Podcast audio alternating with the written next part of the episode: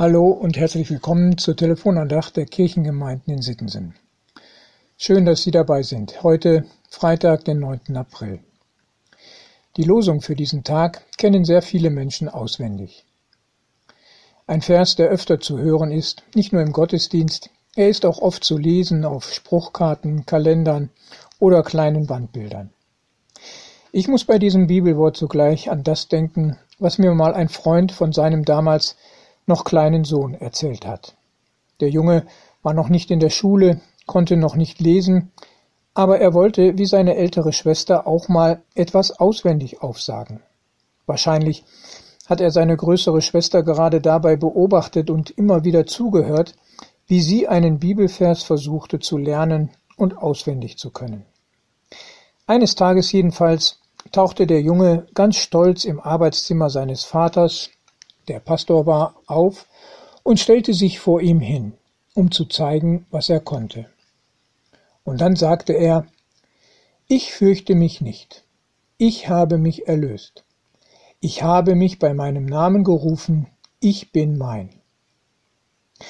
Liebe Hörerinnen, liebe Hörer, ich denke, wir merken sofort, was da passiert und völlig falsch gelaufen ist. Ja, selbst derjenige, der das Wort aus dem Propheten Jesaja nicht kennt, ahnt, dass hier wohl etwas nicht stimmt. Wahrscheinlich vermutet oder weiß jeder, wie das Bibelwort richtig lauten muss.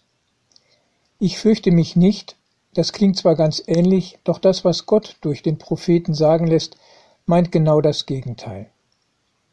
Fürchte dich nicht, denn ich habe dich erlöst, ich habe dich bei deinem Namen gerufen, du bist mein. Jesaja 43, Vers 1. Wenn man also das Wort aus Kindermund so hört, dann ist das fast schon wie eine Predigt.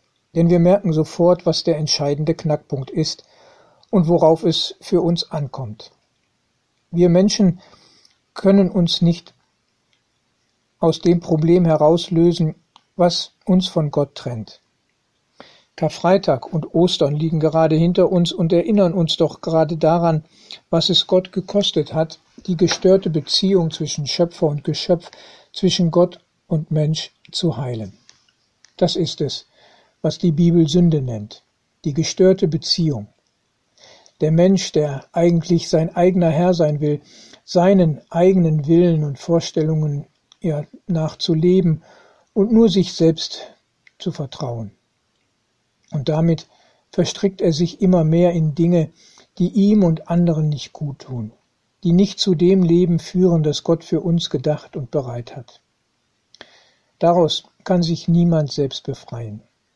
Jesus Christus gibt sein Leben zu unserer Erlösung. Und im Vertrauen auf ihn wird erfahrbar, dass wir uns nicht mehr fürchten und wir wissen, wohin wir gehören. Mit ihm an unserer Seite wird das wahr, was der Apostel Paulus im Römerbrief entfaltet, und daraus ist ein großartiges Bekenntnis geworden, der Lehrtext für uns heute. Ist Gott für uns, wer kann gegen uns sein? Römer 8, Vers 38. Mit dieser Zusage grüße ich sehr herzlich Ihr Pastor Ralf Schöll.